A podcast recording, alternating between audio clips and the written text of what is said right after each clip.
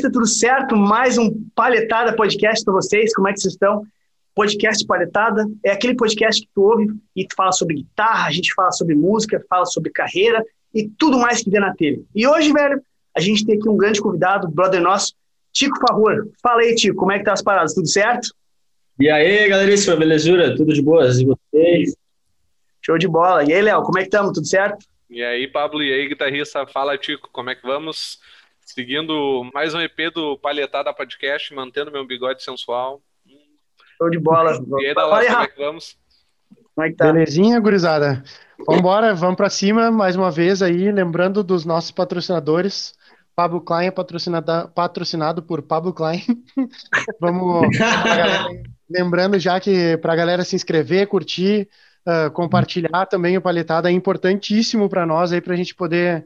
Uh, manter esse, esse projeto aí que deu vontade de fazer, a gente tá curtindo pra caramba, e fica ligado também que toda vez que tem algum evento do Pablo para ensinar uma, algum intensivão de guitarra aí é pelas redes sociais que a gente avisa, então fique inscrito aí e vambora. Vamos embora. Vamos, eu tenho uma pergunta aqui para começar. Opa, vambora. Tico, vamos lá. O teu nome, o teu nome é Tico mesmo? Cara, não, velho, meu nome não é Tico, e eu tô ligado na piada, porque vocês aí do, vocês do Rio Grande do Sul, vocês... Eu já, não, eu já tô ligado, eu já tô ligado qual que é a resenha. Cara, minha namorada é de Porto Alegre, velho, ela, tá ela tá aqui do lado, ela tá no outro quarto ali, tocando violão, estudando, não sei. Mas meu nome não é Tico, velho, meu nome é Pedro, bicho. Mas Tico é porque... Tico é porque eu sou pequenininho, velho, e aí desde o colégio ficou esse apelido, desde oitava, sétima série, tá ligado? Entendi, é, mas isso, uma história, daí, isso daí... Tem uma história bizarra, velho, essa parada do Tico tem uma história bizarra. Já que é pra contar a história, eu vou contar uma história. É isso aí, vamos lá. Tipo, no final do ano, quando você é molecão, no final do ano tem aquele negócio de escrever na camiseta dos colegas, sabe? Aquele negócio de escrever na camiseta. E aí um, um brother meu na época chegou e escreveu, chegou e falou, Pedrinho, Pedrinho, eu vou escrever na tua camiseta toco, tipo toco, como se fosse um toco de árvore. Porque eu era pequeno, daí eu fiquei, puta, toco, velho, eu achei zoadaço, né? Eu falei, cara, toco não, escreve outra coisa, assim. Daí ele falou, ah, não sei, o que é que eu escrevo? Eu não sei. Daí ele falou, ah, vou escrever Tico. Só que aí ele escreveu Tico com K e U, velho. K e U. Tico, assim, tá ligado? E aí virou Tico, velho. Daí já era. Daí eu só trouxe pra um, um nome um pouco mais falável, assim, C O, né? Fica um pouco mais normal, vamos dizer assim.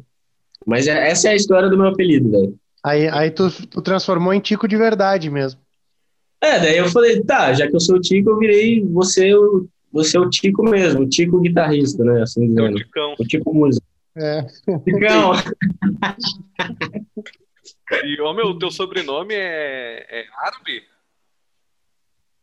É, ele é de, de descendência árabe, Fahur. Pode crer. Esse H é como se ele não existisse. Vocês já ouviram falar do Sargento Fahur, né? Já, já ouvi. É. Ah, antes que vocês perguntem, você, você é parente do Sargento Fahur, tipo... Cara, de fato eu sou, ele é tipo, o Sargento Fahur é tipo um... Cara, eu acho que ele é primo de primeiro ou de segundo grau do meu pai, eu não sei ao certo, mas existe um parentesco, mas eu nunca vi ele na vida. Hoje ele é deputado federal, né, e tal, sempre me perguntam isso, é por isso que acabei engaixando essa. Eu tinha um brother que era de descendência árabe, que o sobrenome dele era Kadam, não sei se... Kadam, tem Kadam, tem Karam também, com K, né, Karam. É, o dele era Kadam com N no fim. Musa, ah, Kadam, se estiver ouvindo. Eu falava sempre Fahur com som de R no H, meu. Falei errado o tempo todo, peço desculpas aí. Então é Fahur. Fahur não, é isso. É, não, mas isso. Não, mas isso. Não, isso aí. Porque eu, a gente sempre falou Fahur, como se não tivesse o H. E esses dias até rolou um bagulho louco, assim. Um cara me chamou e falou. Porque eu tava falando de como era a pronúncia. O cara falou: meu, na verdade, o seu sobrenome se pronuncia de tal jeito. E ele falou, Fahur, ele falou, ele falou bem, meu, bem árabe, assim mesmo. O cara, tipo, manja de, da, da língua e tudo mais. E ele tava falando como que era a pronúncia correta. E aí eu achei até muito louco, porque eu nunca tinha ouvido. O jeito como ele falou, assim, a maneira dele falar, eu achei foda. Ele falou, é Fahur, alguma coisa assim, né? Bem, bem, bem árabe mesmo. Beleza. Tipo, então eu vou aproveitar o gancho. Então foi o seguinte, ó. Vamos começar do começo. Conta para nós aí como é, que a, como é que é a tua história relacionada à música e guitarra. De onde é que surgiu todo esse, esse lance aí e como é que foi animal, a tua história? Animal. Manda para nós aí. Show. Cara, tudo começou meio sem querer, acho que como a maioria das pessoas, é, eu não venho de uma família de músicos, ninguém nunca trabalhou com música profissionalmente, nem, nem nada. É, o meu, eu, meu pai é advogado, minha mãe trabalha com, com software, com análise de sistemas, mas minha mãe toca um pouquinho de violão e o meu primeiro contato com a música foi através da minha mãe, assim, ela pegava o violãozinho, tocava umas coisas lá, tipo, tocava Ré maior, Dó, Sol, aqueles acordezinhos básicos.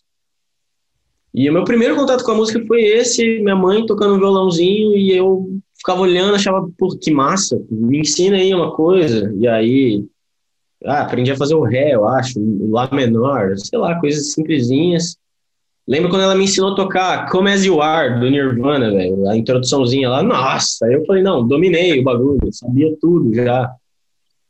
E aí, eu comecei a aprender esse basicão com ela, e aí, pô, pilhei em fazer aula e tal, comecei a fazer uma aulinha, só que teve uma parada também que foi muito forte, velho, que eu tinha um vizinho, que é um pouquinho mais velho que eu, que já tocava, meu, já tocava mó bem, assim, tirava alto som, já tocava as paradas, e eu ficava olhando aquilo e eu achava, nossa, eu achava animal, assim, eu achava, eu achava tesão, na real, eu olhava tocando o bagulho e eu falava, caralho, foda, foda mesmo.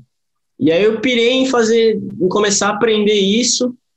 Eu lembro dele tocando a intro de Hotel California, velho. Aquela intro do, daquela versão que é toda acústica, ela tem trocentos de violão. E ele era... Ele era, não, ele é... Ele é canhoto, cara, ainda, né? Ele tocava tudo ao contrário. Então eu olhava ele tocando ao contrário, tentava entender uma coisa, não conseguia, mas eu achava muito foda. E aí isso me, me pilhou a, a, meu, a evoluir, a progredir. E aí eu comecei fazendo aulinha de violão, isso tudo, isso tudo foi lá em Londrina, né? Eu sou nascido em Londrina, que é norte do Paraná. É, e aí eu fiz aulinha, comecei a aprender mais, fui desenvolvendo e tal. E fiquei lá uns bons anos fazendo aula na, na escolinha que tinha, tipo assim, a escolinha do, na esquina de casa, assim, pertíssimo de casa. E... Aí meu professor sempre dizia que eu, tipo, pô, meu, tu leva jeito, aquela coisa. Não, você tem um jeito pra tocar, você pega as coisas rápido, assim, né? Aquela viagem, aquela coisa de toda. E aí eu, puta, eu gostava mesmo daquilo. E aí, no ensino médio, eu comecei a cogitar, cogitar em levar isso pra, pra minha profissão. Só que aí é muito louco, porque, tipo, eu lembro de segundo colegial, eu, eu tava, tipo, tá, velho, o que eu vou fazer, né? E aí todos os meus amigos eram... Eu vou fazer direito, ou eu vou fazer administração, ou eu vou fazer medicina, ou engenharia, ou sei lá, era sempre aquelas, aqueles cursos. Ninguém ia fazer música no bagulho, e eu cogitando fazer música. E aí, isso gera um desconforto gigante, você fala, puta, né? E aí, por outro lado, assim, a, a minha família, meu, meu pai, minha mãe, sempre... sempre me apoiaram pra caralho, tanto é que eu, eu fiz tudo o que eu fiz porque eu tive suporte, apoio total da minha família. E aí quando eu comecei a ter a ideia, eu falei, falei, pô, mãe, acho que talvez eu vou fazer música. Ela, ah, meu, que massa, faz, você gosta, você toca, você gosta de tocar. Então, isso foi uma parada que foi, acho que bem decisiva em eu, tipo assim, deixar de cogitar e falar, tá, não, vou fazer essa parada mesmo.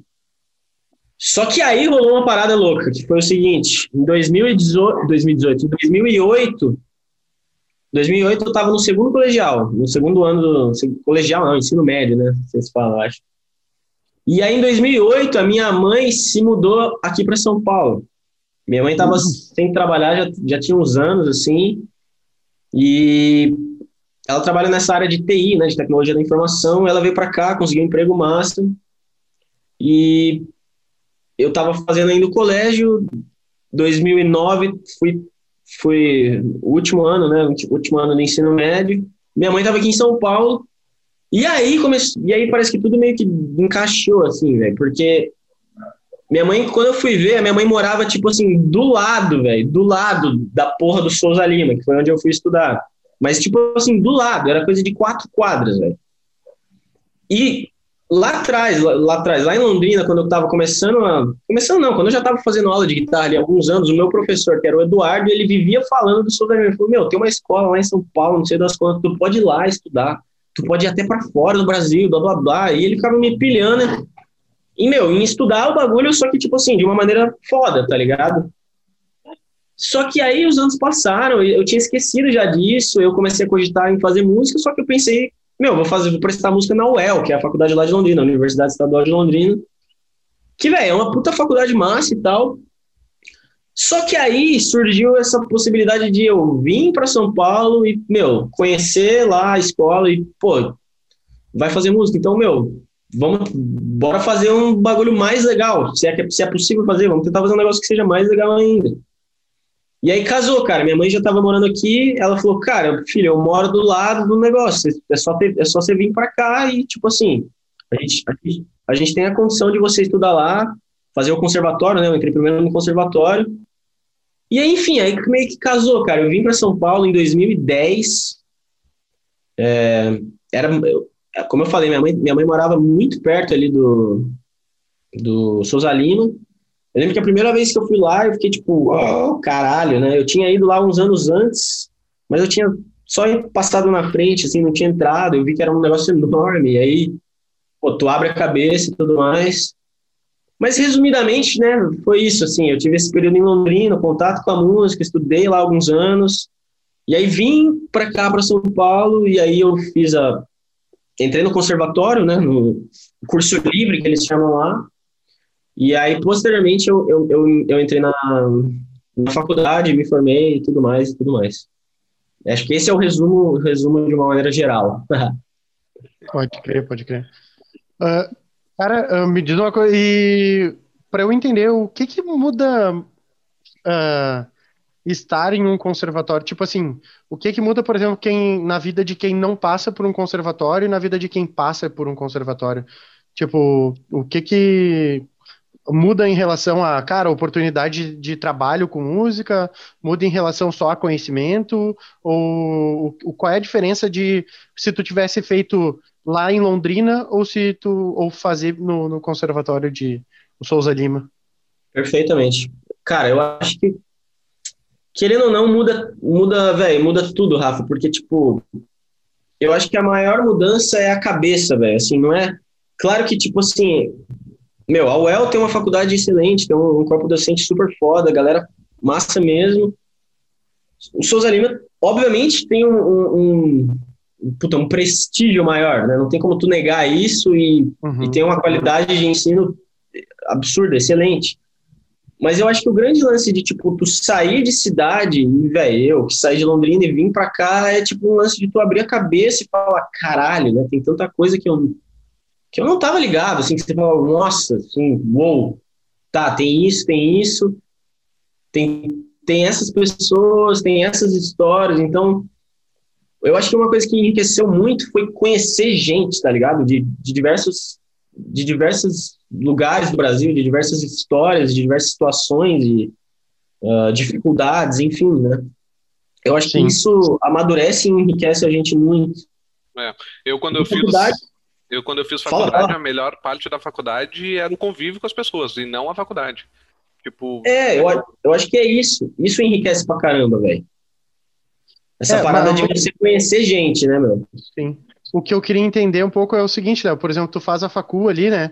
Mas que, e daí, querendo ou não, lógico, tu sai com uma profissão, entendeu? Uh, que o, o diploma te dá, muitas vezes, o... Como é que eu vou te dizer, assim? É o... É o... A, a, é a capacidade de um salário melhor, entendeu? De, de, de tipo, é assim, é o passaporte para um salário melhor, para uma qualidade de vida melhor, sabe, para uma série de coisas melhor. Uh, agora, tipo, mesmo que não fosse Souza Lima, que seja, fosse qualquer coisa, entendeu? Tipo, o que um conservatório, por exemplo, renomado, uh, de prestígio, traz de diferente de alguém que talvez nem tenha passado por uma facu, entendeu? Tipo, por exemplo, assim, o, o Pablo não passou por facu de música, né, Pablo? Não, sim. Uh, uh, uh, tipo assim, eu, Rafael, estudei pra caralho, até às vezes violão clássico, sei lá, uma música clássica. Tipo, fui ao limite, mas sem passar por uma facu, por um conservatório. Tipo, uhum. Qual a diferença que acontece na vida minha e na tua por estar no conservatório? Tem alguma diferença além do ambiente ou não? Tipo, tu sai lá de lá... É, salário, salário, trabalho, ou tu poderia tocar numa orquestra ou não. Assim, pra tu entender, tipo, eu sou cem por cento leigo nessa parada, tá? Não, uh, não, eu sei o que tu tá dizendo. É, pra, pra eu ir compreendendo mesmo, assim. Eu acho que, assim, Rafa, tipo, é isso que tu tá... Esse ponto que tu tá tocando é bem delicado, mas vamos dizer que é difícil estipular, é difícil estipular até onde você ter um diploma facilita ou não algo. Principalmente quando a gente se fala no, no âmbito do nosso trabalho, que é música. Porque, cara, vamos pensar o seguinte, a maioria dos meus professores na faculdade, a maioria deles não são músicos que, que são formados em músicas, que são formados em música, são só uns caras que pica, assim, os professores que já tocaram com, a, com um monte de gente, uns caras da música instrumental, principalmente, que são... que são da pesadíssima, que tem uma vivência bizarra, assim, no meio musical, conhecem muita gente, mas a maioria não tem diploma. É, tipo assim, acho que dois ou três tinham diploma, que tinham ido até pra, pra Berklee, do caralho a quatro, mas o fato, eu acho que é, é, é difícil falar isso, né, o que, que, até onde um diploma te ajuda, principalmente nesse meio, no âmbito musical. Eu não sei precisamente dizer. É claro que se você vai dar aula numa instituição e se você vai, sei lá, vai, vai dar aula numa faculdade de música mesmo, você ter um diploma de licenciatura, de bacharelado, é, vai ser necessário, na verdade, né? Você não consegue... Quer dizer, você, você até consegue, justamente por esse fato que eu estou dizendo que os meus professores, muito, grande parte deles não, não tinham diploma, né? E nunca tiveram um estudo formal de música, de faculdade e tudo mais. Uhum. Mas, a grosso modo, te facilita a, a, pô, a, várias, a vários âmbitos e a várias situações que tu pode estar se inserindo pela questão de você ter um estudo formal, um diploma, uma formação acadêmica de fato. Sim. Mas, mas assim, eu acho que do que eu, do que eu faço hoje, cara, o de ter, ter o diploma em si, o papel em si, do que eu faço hoje, eu não, eu não acho que tenha tanta diferença, velho. Eu uhum. acho que o diploma me motivou a fazer o que eu comecei a fazer, porque foi um lance de, tipo...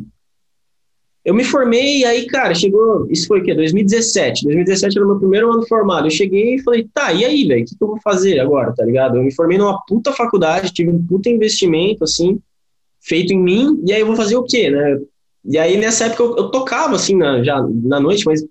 Meu, muito pouco, fazia, sei lá, três, quatro shows no mês, assim. Era porque eu tava começando a tocar, começando a fazer um network maior.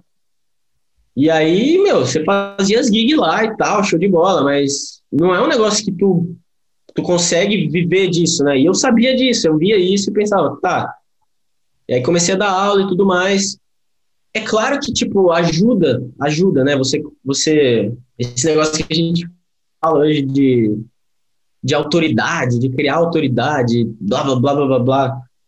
Mas eu vejo que existe a, a linha entre, a, a divisão entre o quanto isso vai ajudar, o quanto é necessário, talvez, ter um diploma, e o que, em quais âmbitos ele vai te ajudar, é difícil de dizer. Eu acho que, como eu falei, se tu vai dar aula numa instituição, numa faculdade, né, numa universidade... Puta, tu vai, tu vai precisar, assim, na maioria das vezes tu vai precisar, a não ser que você... Você entra por indicação de alguém, por outros meios, eu acho que é mais difícil, mas na maioria das vezes você vai precisar. Mas tu acha, tu acha que acelerou a velocidade do teu estudo estar num conservatório ou é, dependia mais da tua dedicação do que dos professores em si? Tipo, o método que eles passavam lá dentro te acelerou ou dependia tanto de ti quanto fora de um conservatório? Eu acho que o... o... o contato com, com conhecimento que, cara, que é muito sólido, assim, muito consolidado, eu acho que ele te pilha a estudar, porque foi, é a situação que aconteceu comigo. Eu, eu vinha, assim, de um, de um lance de tocar guitarra no universo mais do blues e do rock. E é o que eu gosto, eu adoro, eu adoro isso. Quando eu entrei no Souza Lima, eu tive contato com essa parada de música instrumental, música instrumental brasileira, que eu fiquei tipo, caralho, que porra é essa? De, de, realmente, que porra é essa? E eu falei, tá, velho, eu tenho... Ou eu posso tentar aprender um pouco disso, não, não, não é que eu vou ser um mestre disso, não, mas eu posso tentar aprender um pouco disso e estudar aqui ao longo dos próximos anos, ou eu posso, tipo, desistir e falar, tá, não, não gosto disso e foda-se. Então, esse contato com o universo musical, aí falando de música mesmo, né, com a parada que eu não tinha nada, não tinha tido contato nenhum na minha vida, eu acho que isso... É, enriqueceu a parte profissional, musical, assim, pra caramba, véio. Com certeza enriqueceu pra caramba. E o lance de estar tá em contato com o método, os professores, eu acho que é o que faz tu, tu pilhar de estudar, porque tu olha e fala, caralho, velho, como é que esse cara toca essa parada? Como, qual que é? O que ele tá fazendo? Que, como que é esse negócio? E aí você fica, meu, tá, vou estudar, vou estudar. E aí você começa a estudar, você começa a estudar, e quanto mais você estuda, mais você vai estudando, né? É um caminho, é um ciclo, assim, né? E... Mas, cara, com certeza, tipo, você ter a oportunidade de estudar num lugar foda, como eu tive a oportunidade, como eu tive o privilégio, cara, isso é inegável que faz a diferença, que faz toda a diferença e que te agrega muito na, na, na sua vida, é, é óbvio. Você tá em contato com pessoas, você tá em contato com material que é muito foda, você tem professores muito foda, aulas muito fodas, é óbvio que isso só vai agregar e vai só te enriquecer. Mas, como sempre, a gente também faz a nossa parte. Se a gente não faz é, a nossa parte, você vai estar tá lá no, no lugar super foda, super legal, mas você vai ficar patinando e não vai acontecer nada. Como acontece com muita gente. E tá tudo bem, cada pessoa é uma, cada pessoa reage de uma maneira e tem uma maneira de funcionar, né, velho? Então, eu acho que, eu acho que o, o, o lugar agrega pra caralho, mas a gente também tem que fazer o, a nossa parte, velho. É isso que eu ia dizer agora, na real... Uh, putz, faz uma diferença brutal, assim, pro cara, tá ligado? Principalmente no cara, pro cara que quer fazer parte de um corpo docente, de uma escola, alguma coisa assim, ter esse canudo é uma coisa importante, sabe? Mas como músico, assim, né, ser foda, apesar de ser foda pra caralho, cara, pô, essa imersão que tu teve em música brasileira é um troço irado, tá ligado? Como tu mesmo disse, te enriqueceu, né? Mas, mas pode chegar um ponto em que o cara pode ter esse, pode ter esse conhecimento lá, pode ter essa imersão, tudo top, entendeu? Mas saindo desse mundo, se tu não tiver um trabalho pessoal como músico, como empreendedor, como marqueteiro, tá ligado? Vai chegar um ponto em que alguém que não tem esse conhecimento pode te ultrapassar fácil, sabe? O que é uma óbvio, coisa que tu pensar óbvio. Injusta até. Mas, meu, é a real, tá ligado? É a real, sabe? Então... É, a gente vive é... isso hoje, né, bicho? A gente vê isso. E, na real, se tu pensar, não é só na música, né, meu? Isso aí é também vale qualquer coisa, né? Curso, né? Se tu pensar em qualquer no... âmbito, é. Então, tipo, do caralho que tu tem esse conhecimento e tu sabe trabalhar a parte profissional da coisa, né? Então, tipo, a junção das duas coisas é animal, né? Mas é, mas, mas é uma pergunta muito pertinente que o Rafa fez, porque tem muita dúvida disso, né? Muita gente pergunta assim, ah, meu, mas eu preciso ser um bom, estudar numa universidade, num conservatório para ser um bom músico? Cara, sim, sim. Se tu estudar, tu vai ser um bom músico. Obviamente, se tu estudar lá da forma certa, tu vai ser um bom músico de forma inevitável. Só que não é só isso, tá ligado? Isso é um, uma das partes que tem que ser executada para que tu possa ter é, sucesso, é, enfim, como sim. Uma carreira. Eu possa prosperar, vamos dizer assim, o tempo. Ô, então, é louco isso. Pra caralho. Cara, isso, isso é tão real agora que eu comecei a rir aqui por conta da conexão das paradas, né? Eu tava ouvindo o Flow agora há pouco e o, o Igor, ele tava falando, meu, do, com o Nego Di ali. Ele falando de um médico que uma vez ele fez uma, uma ele fez duas cirurgias no Tico. Por isso que eu ri também, né? Ele fez duas cirurgias no Tico. De um médico, cara, que olha que maluco isso, meu. Pra te ver como é literalmente em qualquer lugar, né? O, o que a gente vai falar aqui. Uh, ele fez, tipo, ele tava contando lá que ele teve que tomar uma injeção no tico e tudo mais, e daí ele fez uma cirurgia, foi tudo bem, daí depois ele fez outra cirurgia com o mesmo médico. E um dia, meu, ele, ele tava num, num, tipo, em algum lugar com a esposa dele e tal, e ele começou a ver a T V uma reportagem, meu, que o médico, esse que fez as cirurgias nele, não era médico. Nossa! Que pariu! Imagina tomar não... uma agulhada no pinto. O cara não era médico. Não, mas aí, aí é foda. Não, aí é... Ô, meu, e, e daí, tipo, a, a, aparentemente, como é, que é, como é que aconteceu o negócio? O cara, meu, a mãe do cara era médica. O cara, Tipo, tinha, ele estudou a full como se fosse um médico, entendeu? Ele acabou pegando os livros, estudando e tudo mais, a ponto até Meu de fazer uma, uma, uma prova do exército e passar na prova para ser médico do exército, tá ligado? E, ah. Só que ele acabou, ele não fez a faculdade de médico. E sim, ele nunca fez medicina. Ele nunca é. fez medicina. E Nossa. daí, tipo, um dia ele meio que se estressou com um colega que era médico, e o cara denunciou. Mas fora isso, o cara agia como médico e trabalhava como médico, não, não matou ninguém, tá ligado? O, o cara não precisa nem ser médico, uh, que se ele, se ele manja, ele, tipo, ele estudou o negócio, ele sabe fazer, e ele sabe se vender, que é, tipo, quem é que entra num médico pedindo diploma? Né? Ninguém entra no consultório médico pedindo diploma. Porque é resultado, né? Exatamente, exatamente. Ô, Tico, uh, nessa, nessa pegada aí, meu, tipo, uh, quando tu te formou, tu já saiu direto se divulgando na internet? Ou, tipo, como que tu... Tipo, o Tico músico, agora eu sou... Minha profissão é música. Como é que tu fez pra começar a se manter uh, uh, em relação a ganhar grana mesmo, é, financeiramente? A ter grana mesmo pra viver e tudo mais. Como é que foi o teu início nesse, nesse processo aí? É, não, eu acho que tá tudo, tá tudo relacionado, cara, né, isso que a gente tá falando de, tipo, do lance de ter um diploma, não ter um diploma, de, de se vender, de como se, se colocar num, num lance de mercado mesmo, e foi mais ou menos isso, assim, de, tipo, eu fui lá, estudei, me formei, e aí eu, eu terminei o, a faculdade em dois mil e dezesseis, aí, dois mil e dezessete, eu, foi aquilo que eu falei, eu tava meio, eu fazia, assim... quatro gigs no mês, tá ligado? Eu tava começando a ter um network, assim, um pouco maior, e aí, começando, né, velho, a tocar e tal. Nessa época, eu já dava aula um pouquinho antes, mas eu comecei a dar mais aula, só que acho que esse foi o ano, na real, começou um pouco antes, assim, essa parada da, da internet começou, começou do meio de dois mil e dezesseis pro final, velho. Uhum. Que foi... Que eu comecei a olhar os caras assim e falar, porra, eu acho que... Às vezes eu me confundo as datas, galera, mas enfim, relevem isso. Uma coisa que me marcou muito, velho, muito, foi, foi... E que me ajudou, foi o marco, foi o Kiko Loureiro, velho. Eu sempre tive o Kiko como, como referência de, de, de tudo, de profissional, de guitarrista, assim. Eu, puta, eu sou fã do cara a vida inteira. E aí, eu lembro que no final, no, na hora que eu me formei, eu... Meu, eu tava aqui lá no Facebook, nem idiota aqui, você ficando... É, Facebook o dia inteiro lá, blá, blá, blá.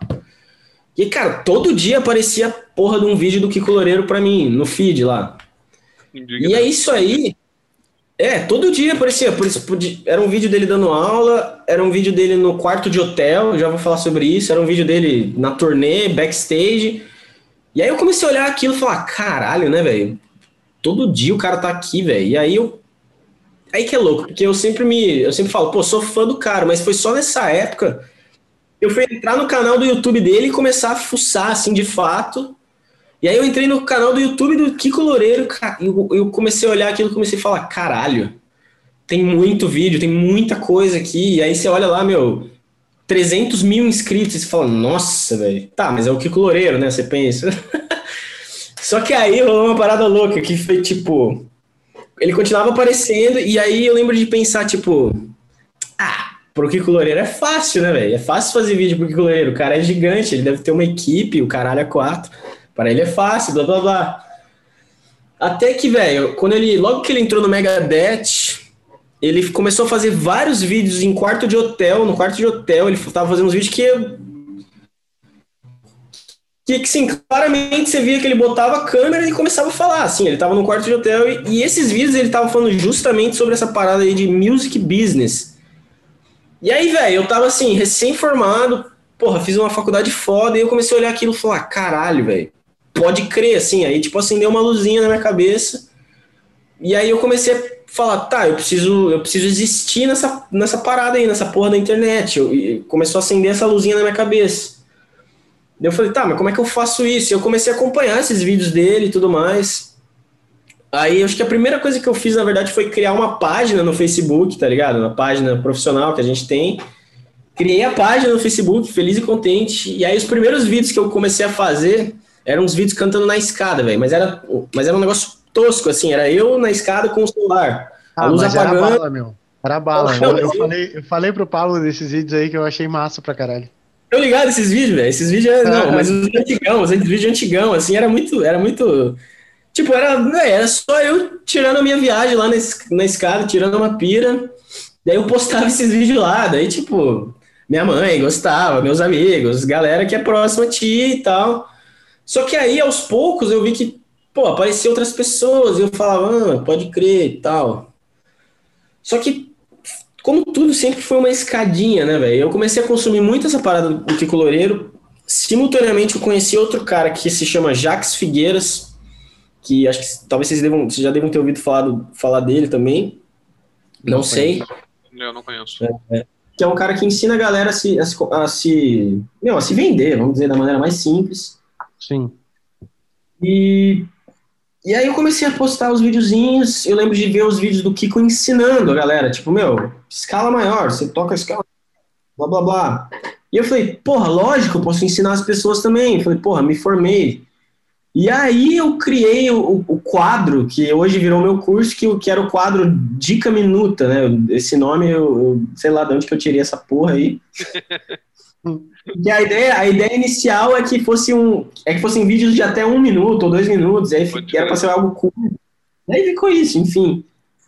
E eu aí... Te... Deixa eu perguntar uma coisa antes de tu seguir, cara. Uh, assim que tu criou a página do teu Facebook aí, como é que foi a reação dos, tipo, dos teus amigos, assim? Rolou uma zoeira? A galera... Nossa, uma... rolou, rolou pra caralho, sim. Nossa, isso, isso é muito louco, velho. Isso é... Uma... Isso é uma viagem, velho. Isso é uma viagem, assim. Tem. Ah, eu... se achando, agora tem pagininha no Facebook, é meio blogueirinha. É, velho. Rolava, rolou um movimento desse, assim. A galera não, não chegou a zoar, mas ficava, a galera ficava muito resistente do tipo. Ah, você tá chique, hein? Agora você tem uma página, que isso, hein? Tipo, aquela, aquelas cutucadinhas, assim, tipo. E aí eu ficava, tipo, velho. Constrangeu, cara. É, eu ficava só, velho, e daí? Eu só fiz uma página, mano. O que, que tem demais? Mas. Mas isso rolou, cara, isso rolou sim. E eu lembro que os meus amigos, eu, eu sacava que a galera do meu ciclo era muito, muito resistente ao bagulho, mas muito, velho. Hoje, eu acho que hoje, dado tudo que tá acontecendo no mundo, eu acho que a galera começou a entender um pouco melhor, assim. Claro que cada um é um também, cada um faz o que quer, mas a galera tem uma resistência muito grande em, tipo, tu fazer vídeo e... É fazer marketing, que a gente vai dizer hoje. Tipo, a galera, os músicos veem isso de uma maneira muito romântica, como se fosse errado tu criar marketing e, e se vender. E eu aprendi que, velho, assistindo os vídeos do Kiko Loureiro lá, eu falei, cara, você tem que fazer isso. Se tu não tiver isso, você vai, você vai ter um hobby, tá ligado? Ele, o dia é. que ele falou isso, me pegou pra caralho. Assim, eu falei, nossa, pode crer, velho. Se tu não vende o bagulho, se não tratar o bagulho como um negócio, você vai ter um hobby, não uma profissão. E eu fiquei, caceta, é isso. Daí criei a página, comecei a fazer esses vídeos cantando, os vídeos de aula. Aí eu aumentei a frequência, fazia um, dois vídeos por semana. Aí eu já tinha, eu já tinha um Instagram, né? Mas meu Instagram era, não, não fazia conteúdo no Instagram, nada disso. Tinha um Instagram que eu tinha os meus amigos, blá, blá, blá. Social, assim. Aí eu falei, ah, vou começar a publicar no Instagram. Comecei a publicar no Instagram, fazer os videozinhos lá, curtinho. Até nessa época o Instagram não tinha I G T V, não tinha... Era só o feed, né? Nossa, era roots, velho. Era só feeds. Eu acho que nem, nem, nem carro, carrossel entrou depois também. Sei lá, não lembro, cara. Mas, mas enfim. Isso em dois mil e dezessete, né? dois mil e dezessete. Só foto e, e vídeo de quinze segundos, tá ligado? trinta segundos. É, o vídeo não tinha nem um minuto ainda. Era quinze segundos, né? Era quinze segundos. Acho que é, nossa, é, tinha, tinha uma viagem dessa mesmo. Aí acho que depois isso mudou, teve, aí começou a poder ter vídeo de um minuto, eu comecei a fazer uns vídeos, bastante vídeo de um minuto. Mas, cara, o que mudou o bagulho, assim, a, a, eu acho que a virada de chave, né, isso, isso é muito papo furado, né? Virada de chave é muito, ai meu Deus, mas é real isso aí, é real, velho. Mas eu acho, cara. Não, é real esse bagulho, é real, velho, é sério. Eu já tinha ouvido essa porra de patrocinar anúncio, não sei o quê, de botar dinheiro... E eu tinha tentado uma vez, eu fui lá, tentei, só que aí ele pedia um cartão de crédito. Eu não tinha cartão de crédito. Aí eu falei, ah, vai tomar no cu, desisti. Passou mais, tipo, seis meses. Eu fiquei pilhadaço. Falei, não, vou fazer essa merda, vou fazer essa merda. Aí fui lá, criei. Aí você cria a conta de anúncio lá. Agora eu nem lembro, né, bicho, como é que era. Mas, enfim. Ele pediu o cartão de crédito. Eu fui lá, peguei o cartão de crédito da minha mãe. Botei lá no bagulho do Facebook, cara, patrocinei um vídeo e pus, sei lá, quarenta ou cinquenta reais em um vídeo que eu tava falando lá, blá, blá, blá, da escala menor. E aí, cara, o bagulho teve, teve uma repercussão, assim, que eu nunca ia imaginar, assim, não vou falar que o negócio bombou, mas sem zoeira, velho, em dois mil e dezessete, tipo, isso é bizarro, velho, isso é bizarro e não é papo furado. Em dois mil e dezessete, com quarenta ou cinquenta reais... você fazia o mais ou menos o que tu precisa hoje de, sei lá, trezentos ou quatrocentos reais para fazer hoje em termos de retorno sobre o que tu tá colocando na plataforma. É, isso é bizarro, velho. E eu me toquei disso, eu me, toco, eu me toco disso hoje, mas naquela época eu olhei o que aconteceu e eu falei, caralho, tem um negócio aqui. Porque, tipo, eu vi o Kiko Loureiro falando, falando, falando, mas eu ainda, eu ainda meio que não tinha sentido comigo mesmo, né? Aí eu botei lá, cara, eu lembro... Eu não tinha, eu não tinha nem mil seguidores, eu tinha o meu círculo de amigos, a minha galera, os meus colegas de Londrina, da faculdade, enfim. E aí, sem zoeira, que, que assim, eu ganhei uns, uns trezentos seguidores, assim, velho, em, em coisa de uma semana. E aí eu fiquei tipo, nossa, mano. Era, não, foi bizarro, velho, era coisa de, de eu entrar, no, naquela época a gente não, não era tão assim, né, o Instagram não era tão que nem hoje, que a gente ficou o dia inteiro nessa buceta aqui, né, véio? Não era um hábito ainda, né? É, velho, e aí... Sei que eu olhei para aquilo, assim, com olhos de tipo, tá, tem algo que eu possa trabalhar aqui lá na frente, saca? Eu, eu pensei, tipo, tá, velho, eu botei, tipo, quarenta reais, eu gasto quarenta reais pra, meu, sei lá, pedir um iFood, porra, sei lá, sabe? Essas, essas merdas. Você compara o que você fez. Eu... E aí chegou uma galera, eu não fiz nada de segmentação, eu botei um negócio direto no Instagram lá, o promover, o famoso promover. Mas aí, sei lá, a inteligênciazinha do negócio lá achou pessoas que iam gostar, pessoas começaram a me seguir. E aí eu falei, tá, velho, é isso que eu vou fazer. E aí eu comecei a fazer o seguinte, eu comecei a fazer uma cacetada de vídeo, postava, pum. O que funcionava melhor no orgânico, eu ia lá, pegava, botava quarenta, cinquenta reais. Prá, cacetada de conteúdo que funcionava melhor no orgânico, eu ia lá, botava quarenta, cinquenta reais. E nisso, cara, eu cresci, vamos dizer assim, relativamente rápido no Instagram. Tipo, eu, eu tive um, um crescimento que foi, foi interessante, assim, em poucos meses eu, eu fui crescendo, crescendo, nada estratosférico, mas foi uma parada que eu fui olhando e falando, caralho, legal, dá pra fazer isso. E aí pessoas chegavam, pô, quero fazer aula contigo, pô, você dá aula via Skype, dou, pô, você faz não sei o que, pô, faço, dá aula. E aí foi indo, e aí foi uma coisinha de cada vez, uma coisinha de cada vez. E aí um dia um cara me mandou um direct que era o seguinte, aí mudou, aí mudou a parada. O cara chegou e me mandou um direct que era tipo, Tico, onde é que, qual é o link pra eu comprar o seu curso? Ele mandou só isso, e eu fiquei assim, ó, uou. E aí esse foi o momento que eu falei, tá, eu preciso fazer um curso online, sacou? Aí foi mais outra história, né?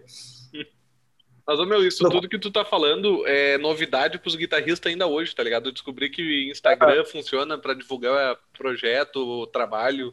Os caras vão descobrir no Instagram em dois mil e vinte e um, tá ligado? Isso que é bizarro. É, velho. O Instagram hoje é a maior plataforma de, de, de relacionamento que a gente tem, cara. A gente passa...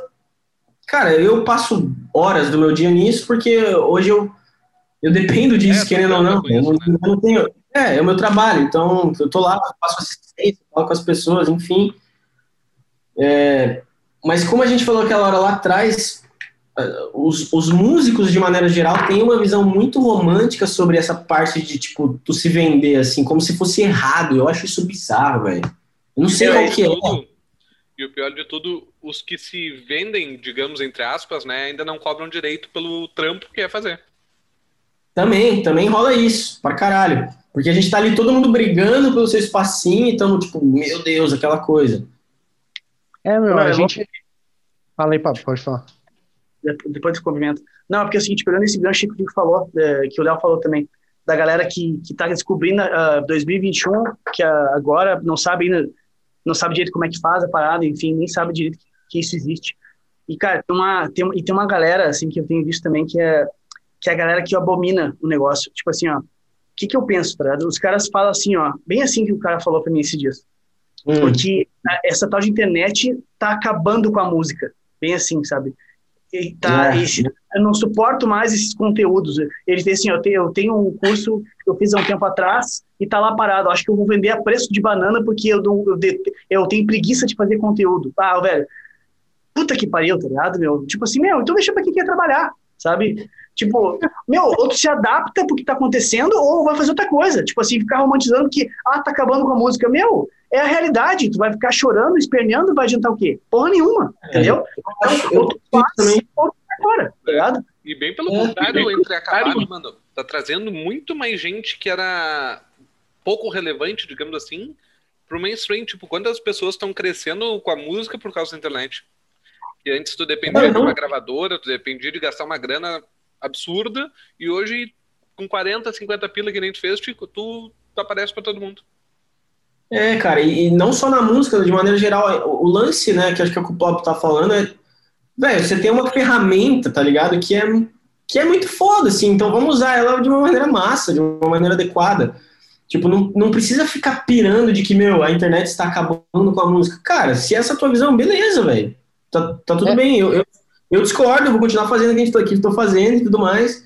E é o que o Pablo falou, ou você faz, ou você, ou você se adapta, ou tipo, velho, não tem o que tu fazer, assim.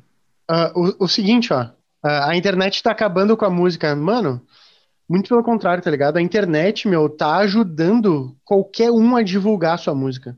Esse é. Magrão aí, velho, há anos atrás, meu, se ele, se ele tivesse uma banda e não tivesse um bom relacionamento, ou a banda fosse extraordinariamente chamativa por algum motivo, o cara nunca ia ter a oportunidade de divulgar o trabalho dele, sabe? Ah, então, caralho.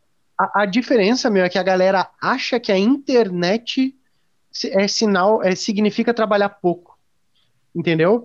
E, esse mesmo magrão que não quer fazer o trabalho de divulgar, de divulgar o, o, o curso dele através de conteúdo, é um cara que antigamente ele era professor de uma escola de música e quem fazia esse trabalho para ele era a escola, entendeu? É então, tipo, cara, a, a internet não é, não é, não significa trabalhar pouco, meu, significa trabalhar muito, às vezes até mais do que no mundo real, digamos assim, só que em compensação ela te possibilita alcançar um milhão de pessoas, coisa que o mundo real às vezes te limita. Se tu mora numa cidadezinha do interior, se tu mora num lugar onde tipo, a, a, o número de habitantes não bate nem um milhão, como é que tu vai querer a, a, ter um milhão de alunos? Não tem como, entendeu? Uhum, então, exatamente. A, a, cara, é, é, a, sem querer, ele não tá se dando conta que o que ele tá faz, falando pra ele mesmo é que ele não... Velho, eu não posso mais ser professor, é só isso. É isso aí, é isso aí. Ele não é pode mais é ser professor. É a visão de, tipo assim, ó, o cara, pra ser professor, só tem que dar aula. E só isso, não precisa fazer absolutamente mais nada. Tipo assim, o cara não quer explorar criatividade, não quer explorar o lado de, de ser uma pessoa com empatia, tá ligado? De ser uma pessoa carismática. Todas essas é. ferramentas que o cara acaba tendo que usar na internet como artifício, o cara simplesmente quer, não, eu não quero fazer nada disso, quero só dar aula, mas, meu... O tempo mudou, os tempos mudaram e tu tem que usar essas coisas para funcionar, senão já era, tá ligado? Ninguém vai se, se engajar com o cara que só dá aula, que, que nem co- conversa, que nem mostra a cara. As pessoas querem se engajar com quem tu é, tá ligado? E os caras estão é. fugindo de... Então, não tem o que fazer. Então, é, né? é, é a mesma coisa que tu achar que abrir um, uma empresa, abrir um negócio, trabalhar por conta é mais fácil, porque tu faz a hora que tu quer. É bem pelo contrário. É, exatamente. Né? É, é bem isso, é bem isso, cara. E, é. e rola essa ilusão mesmo de, tipo, a galera achar que é, é um trabalho fácil, assim, né? De, tipo, ah, trabalho pela internet é um trabalho... É de boa, trabalha pouco. Rola uma, uma ilusão, uma viagem de que, tipo, existe, existe uma facilidade, que é uma coisa fácil de fazer, assim. Isso, isso eu acho louco também, de pensar. Cara, e olha, tu quer coisa mais a fuder do que tu... Tipo, pensa, a gente sempre... A gente tem conversado sobre a função de, porra, quando o cara tinha bandinha lá no colégio... Aquela coisa, sabe, bem ah. romântica mesmo, sabe? Que o cara, pô, começou tocando, aquela parada das antigas e tal. Meu, olha que coisa mais a fuder hoje em dia, tá ligado? Tipo, aquela bandinha lá hoje pode gravar um, um, um som em home studio do jeito que eles puderem, não interessa é. como. E, é. velho, eles têm a oportunidade, brother, de daqui a pouco pegar e postar ali na, na internet e é. botar, fazer que nem o Tico, botar ali no impulsionar, meu. E, e oh, meu, eles... eles começarem o merchan, eles começarem a impulsionar pra galera ouvir. sabe? E daqui a pouco, esses tempos atrás, eu recebi um patrocinado que era um clipe de uma banda que eu nunca vi, era até gringa, não era nem aqui do Brasil a banda. E aí eu peguei, entrei, mano, pá, vou olhar qual é que é essa banda aqui. Daqui a pouco, oh. meu, se eu curto o negócio, velho, eu já tô seguindo, eu já tô falando oh, pro Pablo. Né? Então, tipo, cara, o negócio é, é a preguiça impede que as pessoas... Uh, evoluam, né, dentro da, das facilidades que as ferramentas uh, trazem para nós, assim, né, uma parada bem... Ah, cara, outro ponto que maluca, a gente tava bem... falando ali, os caras acharem que não sabem precificar, achar que fazer curso talvez não seja o trabalho, cara, uh, o outro problema é os guitarristas que trabalham com música é achar que o outro guitarrista, o outro músico é concorrente dele. Uhum. E é uma coisa que a gente já falou, tipo, há uns bons podcasts atrás, que, tipo, não sei se tu escuta rap, Tico, mas, tipo, o rap é gigante hoje no Brasil porque eles se uniram e, e construíram o rap junto. Uh, os, o, o mainstream do rap, Collab, né? né? É, começaram a trabalhar junto. E, tipo, todo podcast que a gente fala, a gente, a gente fala, cara, tu precisa de uma ajuda, pergunta pra gente. Tu quer uma dica do Pablo, pergunta pra gente. A gente tá aqui pra fazer um...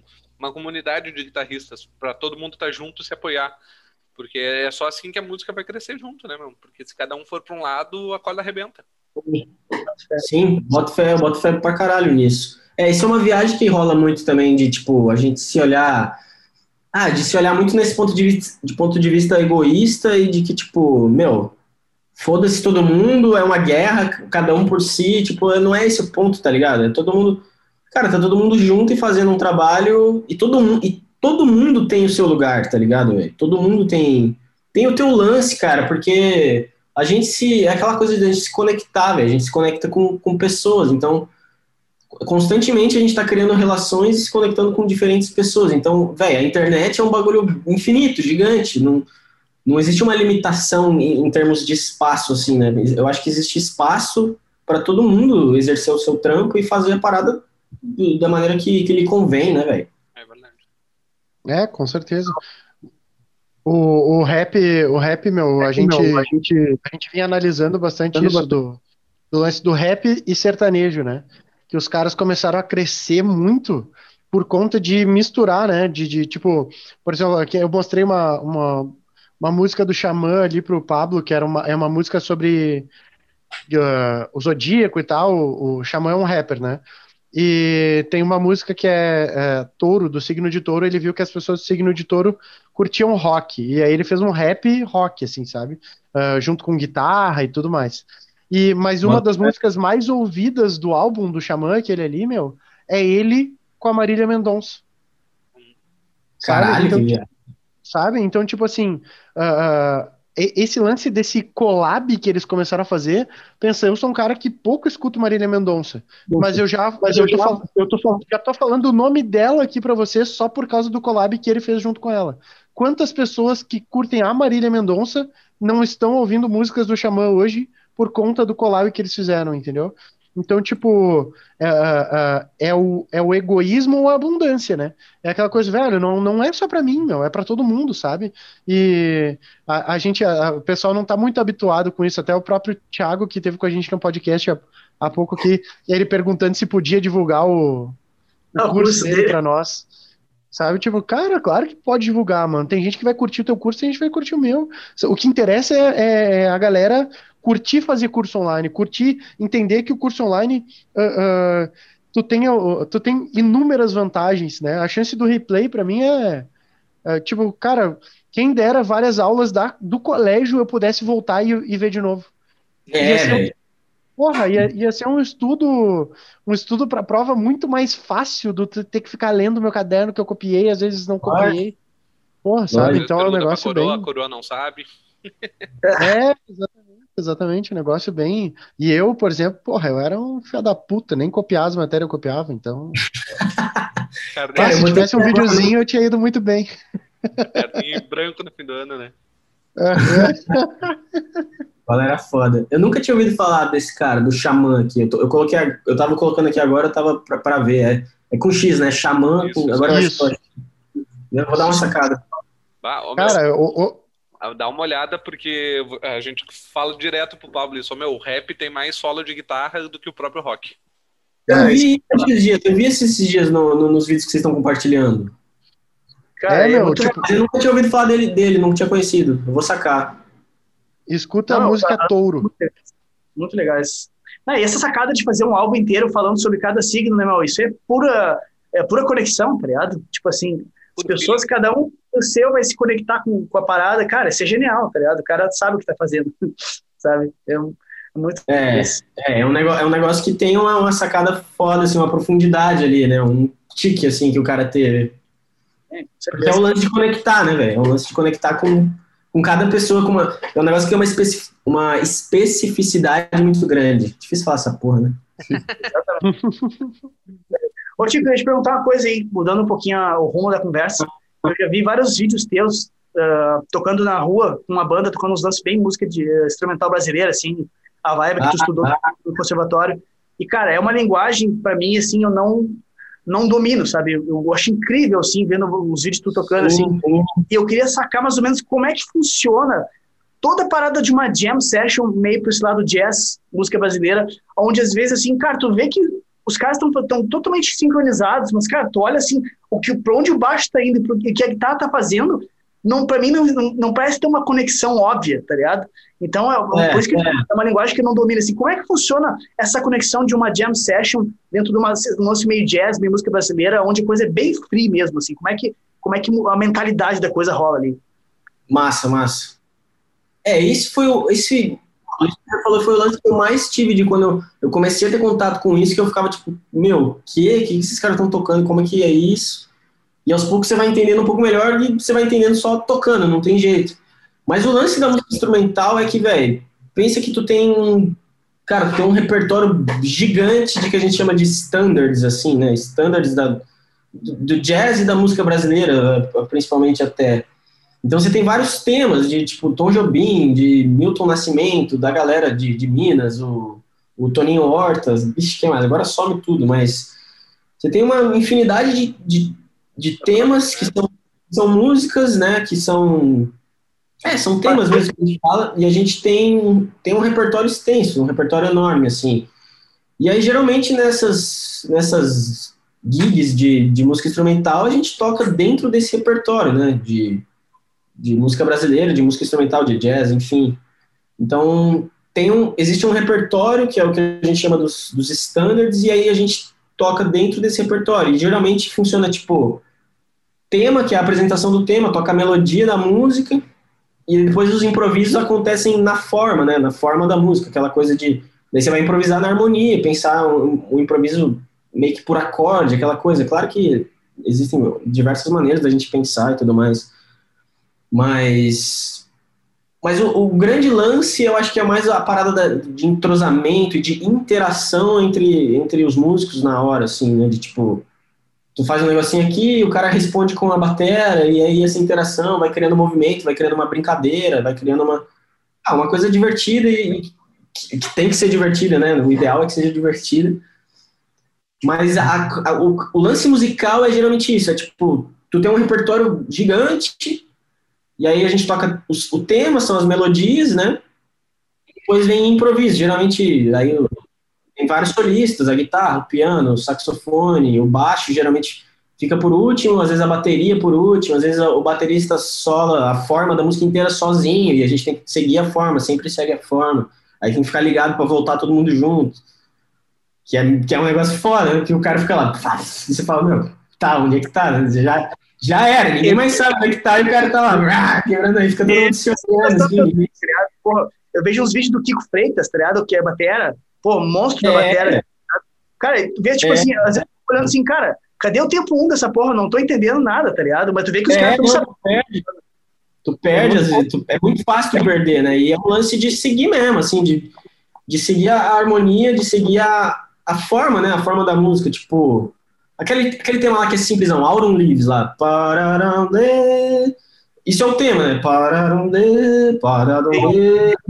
Aí você faz o tema todo e depois tem um improviso em cima da, da forma do tema, né? Da harmonia. E aí você sola, você tem que meio que solar into, entonando, entoando, dando ênfase pra harmonia, saca? Assim, você vai solar. Sim. E aquela coisa de... É, meio que por acorde. Na, na guitarra a gente sempre fica pensando muito nisso, nessa, naquela coisa de, de, de arpejo e tudo mais, para conseguir colocar a harmonia mais, é, mais em evidência. Mas é mais ou menos disso, mais ou menos isso. Essa parada, esses vídeos que você tá falando, cara, isso foi a, a minha escola, assim, de verdade, de, de aprender a, a um pouco dessa linguagem, porque eu tive contato com isso no Souza, eu comecei a tocar lá um pouquinho, tocava com, com os colegas, a gente fez grupos, estudava, mas essa, essa parte aí foi, tipo, a parte, sei lá, da, da vida real, assim, velho. Primeiro porque eu tava, eu, a galera ali é, tipo...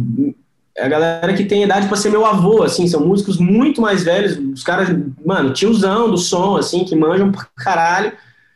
E eu fui, a primeira vez que eu fui tocar lá, eu fui fazer, tipo, sub de um brother meu, que era o Thiago, e ele falou, meu, vai lá, os caras vão gostar. E eu, eu lembro que a primeira vez eu cheguei, tipo, meu, mó assim, né, tipo, morrendo de medo, óbvio, né, tipo... Os caras... Faz quantos Não, anos? Eu... Faz quantos anos Fala... isso? Isso foi... Isso foi, acho que, meio de dois mil e dezessete. Foi no meio do ano de dois mil e dezessete, Então, naquela cara, foi... época, ah, tu parecia que tinha doze anos. Se hoje parece que tem oito, dezessete, né?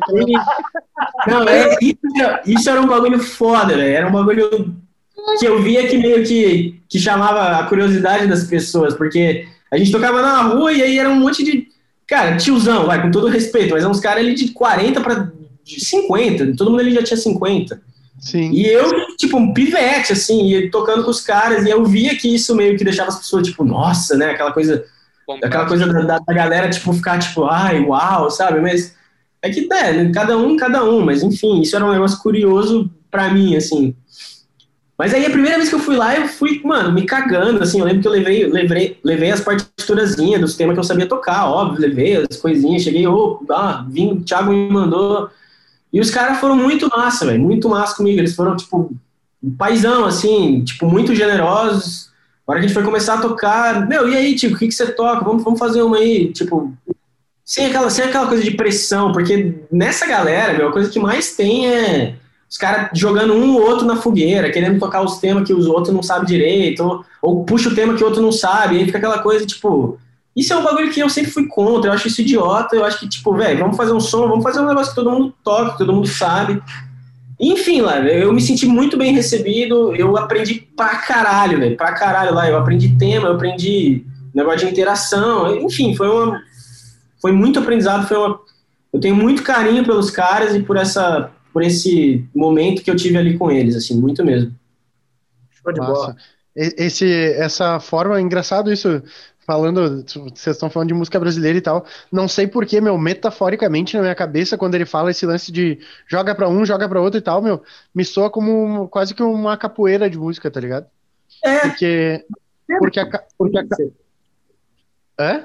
É? Não deixa de ser, é porque é, um, é, um, é mais ou menos isso, é uma interação, tá ligado? É, e é um jogo, né? Aquela parada... É movimento, né, velho? Tem, tem o lance da malícia que tu precisa ter, que na capoeira também precisa ter, mas é um jogo, ao mesmo tempo, tu não quer machucar ali o, o cara que tá contigo, eventualmente tu bota ele na fogueira, sabe, dá uma... Mas interessante Sim. isso. Dá uma cutucada, né, total, tem isso pra caramba, tem muito isso.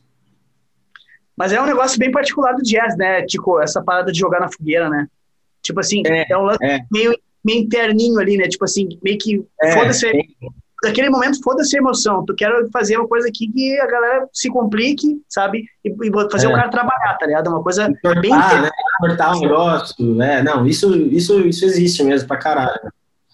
Tem, tem, essa, tem a cultura de, de jogar na fogueira. Existe essa parada. É uma viagem isso, cara. É uma viagem mesmo. É muito louco isso. Massa. Talvez seja porque eu nunca me identifiquei muito com o jazz, porque eu acho que, tipo... Eu acho que tem, tem uma complexidade que eu não compreendo, por causa da linguagem também, né? Mas, tipo, dá pra ver, assim, que muitas vezes o cara... Não é... Isso não é generalizar. Mas acontece... Muitas vezes tu vê que o cara tá ali e o cara não tá, assim, conectado de forma emocional com a parada, tá ligado? O cara tá bem mais racional, sabe? Uma coisa Sim, que acontece... Pra caralho, pra caralho. É muito fácil cair nesse lugar de... Uh, ficar fritando que nem idiota lá e, tipo, esquecer que tu tá fazendo música ou tentando fazer música. É muito fácil cair nesse lugar, velho. Aprendi muita coisa lá tocando com a galera. E... E, cara, isso é um negócio muito louco também. Depois que eu comecei a fazer mais vídeo pra internet aqui e tal, no Instagram principalmente, cara, bastante gente chegou pra mim e falou, meu, eu já te vi tocando na Teodoro, eu te vi tocando na Paulista, eu te vi tocando não sei aonde. Então, O lance de tocar na rua é muito louco, porque rola uma vitrine, assim, fodida também, que é muito foda, velho, é muito boa. Ainda mais aqui em São Paulo, que é uma cidade gigante, na Teodoro Sampaio, que é uma rua que é só de instrumento, assim, né, instrumento musical, loja de instrumento musical pra caralho, então, então meu, rola um lance, rola um lance legal, e eu, eu só fui sacar isso depois, assim, né. Lembra que a gente foi no Teodoro lá no, em dois mil e dezessete, quando a gente foi no Fórmula, a gente foi lá na, nas lojas, lá dar uma olhada, testar umas guitarras e tal. Aham, uhum, é me lembro. Né? Eu nunca tinha ido, tá ligado, Tico? Eu conhecia São Paulo, mas não tinha ido na, nas lojas ali da Teodoro. A gente foi no, no evento do Fórmula de lançamento de dois mil e dezessete e falei, bah, meu, eu preciso ir lá, velho. Vamos, vamos, vamos. Pilhei os guri, tá ligado? Tá, vamos. Aí eu testei umas guitarras, fiz uns stories lá na época. Cara, aqui é uma, é uma ambientação completamente diferente é, lá, tá ligado? Isso é fato. É. Porque, tipo, aqui, meu, vou te dizer, ó, principalmente aqui na, na minha região, aqui na, na Serra, não tem gringo aqui. Meu, se tu botar, mesmo que se legalize de alguma forma, se assim, a prefeitura, se tu botar a galera tocar na rua, num canto assim, meu, a galera fica com o olho torto, sabe? Acho que rola meio que um preconceito, assim, sabe? E em Nossa, Sampa, cara. É uma visão completamente diferente, tá ligado? Bem que tu disse, é uma vitrine, sabe? É um negócio visto de uma forma mais artística. Isso é, é muito Sim. massa, tá ligado? Essa, essa ambientação que existe em São Paulo, tá ligado? E Sim. como é que... Como é que tu, tipo, começou com essa parada de tocar na rua, assim, tu, a galera já fazia isso e tu entrou de gaiato ali, ou foi, tu começou junto com eles no movimento, como é que foi? Aquela galera do jazz em específico, né? É, ali no, na galera do jazz ali, eu entrei de, de, de convidado, né, porque eu, eu comecei, a primeira vez que eu fui tocar lá, eu fui, tipo, fazer um sub pro Thiago Pimentel, que é um, um grande amigo, um grande guitarrista, compositor, um, um cara sensacional. E eu conheci o Thiago por, através de alguns outros brothers, e, e aí eu lembro que um dia ele me mandou mensagem no Face, falou, meu, esse, será que esse sábado, esse som rolava todo sábado, né, lá no, na Teodoro? Ele falou, meu, Ticão, será que você faz sábado lá pra mim, na Teodoro? E aí eu fiquei tipo, caralho, será que ele tá falando isso? Eu falei, puta, não sei e tal. E aí foi isso, eu acabei indo, mas eu fui meio de, de sub dele, e aí sempre que ele não podia, eu ia, e aí... Teve uma época que ele meio que já tava meio que caindo fora, assim, e aí eu tava indo mais do que ele, e aí aos poucos eu comecei a ir mais, até que ele saiu de fato, e eu meio que fiquei, assim, no, no lugar dele, tá ligado? Mas o lance de tocar na rua aqui, aqui em São Paulo é um lance bem, é um lance bem forte, bem cultural, né? Na Paulista, principalmente. Então, na galera da música tem essa parada bem forte de, tipo, se apresentar na rua, e justamente por essa parada, né? Porque você tem um movimento de pessoas... Cara, é enorme, gigante, você tem muita gente, né? Na Paulista, agora não, porque a gente tá na, na pandemia, né, cara? Mas uh, aos domingos eles fecham a, a avenida pros carros, e a Paulista vira, velho, vira um palco gigante, assim, de tudo, de teatro, de música, de, de dança, de galera vendendo, vendendo artesanato, vendendo, tem tudo, cara, tem muita coisa mesmo, é uma coisa bem diversa, assim. É que nem a orla pra nós aqui. É, pode ser. Mas no, no, no exterior também é muito forte isso. Tem um cara, um gringo que eu sigo no YouTube, que o cara leva o piano dele pra rua pra tocar, tá ligado? É, é, e é foda, é um trampo. É, mas igual, Porra. né, tipo, ele vai lá, leva o piano, bota o chapéuzinho dele e vive, vive do chapéuzinho, mano. Eu botou as rodinhas, as rodinhas de skate no piano aqui, ó. Uhum. Esse é o roots, é. esse é o raiz, raiz mesmo. É, mas, gente, tem, tem essa parada cultural mesmo. Uma curiosidade que eu fiquei agora, tipo, é coisa idiota, mas é minha, tá ligado? Eu tenho esses pensamentos. Sempre que eu vejo alguém tocando na rua, que dentro tu vê, bota os vídeos assim, eu penso, cara, quem é que fornece a tomada pros caras ligar as coisas? Então, isso, é isso que eu... Não, mas é, mas isso é, um, isso é uma dúvida comum, assim, isso que eu ia falar agora, porque o, o Léo falou, tipo, de... Meu, o cara levava um piano. Puta, deve ser um puta trampo levar um piano mesmo, né? Você tá falando, não sei se é um piano digital, mas deve ser um trabalho pra caralho. Não, não, era piano... Acústico, aquele... de armário. É, de armário, isso aí. Nossa, deve ser surreal. É, mas o, o, o lance de tocar na rua em si já é um trampo bizarro, velho. Porque vamos dizer que é um, um quarteto de, de bateria, baixo, guitarra e voz. Você vai precisar de um, você vai precisar de um gerador. De fato, você precisa de um gerador, e aí você precisa ir de carro para alguém levar o gerador, deixar lá e estacionar o carro. Aí você precisa abastecer o gerador com, com, com combustível, gasolina, sei, sei lá, tem, tem, tem diversos... E aí ele vai ter uma duração limitada ali, de tipo uma hora e meia, duas horas, depende do tamanho do gerador. Tinha uma época antes que a gente achava umas tomadas na Paulista, velho. Na, nas saídas do metrô, você conseguia achar tomada, Geralmente essas tomadas eram duzentos e vinte e a maioria dos nossos equipamentos é tudo cento e vinte, tinha que levar transformador, era aquele... Nossa, era foda também, porque aí ficava o cu na mão de queimar os bagulho, aqueles gerador meio vagabundo, né? De... gerador não, transformador meio vagabundo. Mas a gente já fez esse esquema de tomada e de transformador, mas isso foi... Cara, isso faz tempo, eu nunca mais achei essas tomadas. Eu lembro que elas eram na saída do metrô. E... Mas lá na Teodoro a gente tocava na tomada, porque lá era, lá era numa... Cara, era num botecão, assim, é uns vídeos num, num botequinho, assim, pequenininho. E a gente tá na calçada, assim, é uma descida, é a descida da Teodoro, mas lá era energia mesmo, tomada. Mas na Paulista eu toquei bastante com, com outra galera, que foi com a Heloísa Lucas, que foi a cantora que eu acho que eu mais toquei, a galera com, com eles ali, que a gente tocava um repertório soul, soul music, M P B, muito foda, muito legal. Uh, e aí era gerador, velho, aí não tinha jeito, gerador pra caralho. O outro projeto que eu tinha também com, com o trio, que, eu, que a gente fazia lá, o Tribus Trio, também a gente fazia com gerador. Mas não atrapalha aí, o barulho é um trampo, do gerador? Né, velho? É um trampo. Oi? Não atrapalha o barulho do gerador? A gente, você deixa ele mais distante e puxa a energia com, com uma extensão zona, né? Ele faz um barulho desgraçado, realmente. É. O gerador que vocês usavam, quem é que tinha esse gerador? Quem é que fornecia isso pra vocês? Era de alguém da banda? Não, é, eu nunca tive, nem da galera nossa, ninguém nunca tive. Com, quando a gente tocava com a Elô, quem tinha o gerador era o Bruno, que era namorado da Elô. O namorado da Elô já tinha o gerador, ele levava. Com o trio, que a gente, o trio de, de jazz lá que a gente fazia, quem tinha o gerador era o Alex, que era um cara que ele... Na verdade, ele montava, tipo, a... Ele vendia cerveja artesanal, né? Ele vende cerveja artesanal e ele, aos domingos ele ia lá na Paulista e aí ele chamava alguém pra, fazer, pra tocar, né? Fazer um som. Chamava, mano, diversas bandas, diversas galeras, e aí ele que fornecia o gerador também, mas a gente, eu nunca tive. Ah, é muito trampo, velho. É muito e trampo. Eu penso que é um negócio gigante, assim, sei lá, é um negócio grande, velho, grande, e o bagulho é muito pesado, velho, você fica tipo, nossa. É foda, velho, foda, gerador e, é foda. E, tipo, já que a gente tá, tá tendo acesso, né, a quem já tocou assim na rua, em relação, meu, à monetização, a, a ganho, assim, vale a pena? Véi, isso é, isso é um mistério, velho. Isso é, é muito misterioso. Mistério. Olha só. Na, não, mistério, lá na... Eu não vou te contar, fica na dúvida. É. Não vou te falar, velho. Vou te enrolar e não vou falar nada. Não, é um mistério porque, tipo, tinha vezes que dava muito bom e tinha vezes que não dava nada, assim. É isso. Vai fazer o quê? Não tem o que você fazer, velho. Na, na Teodoro...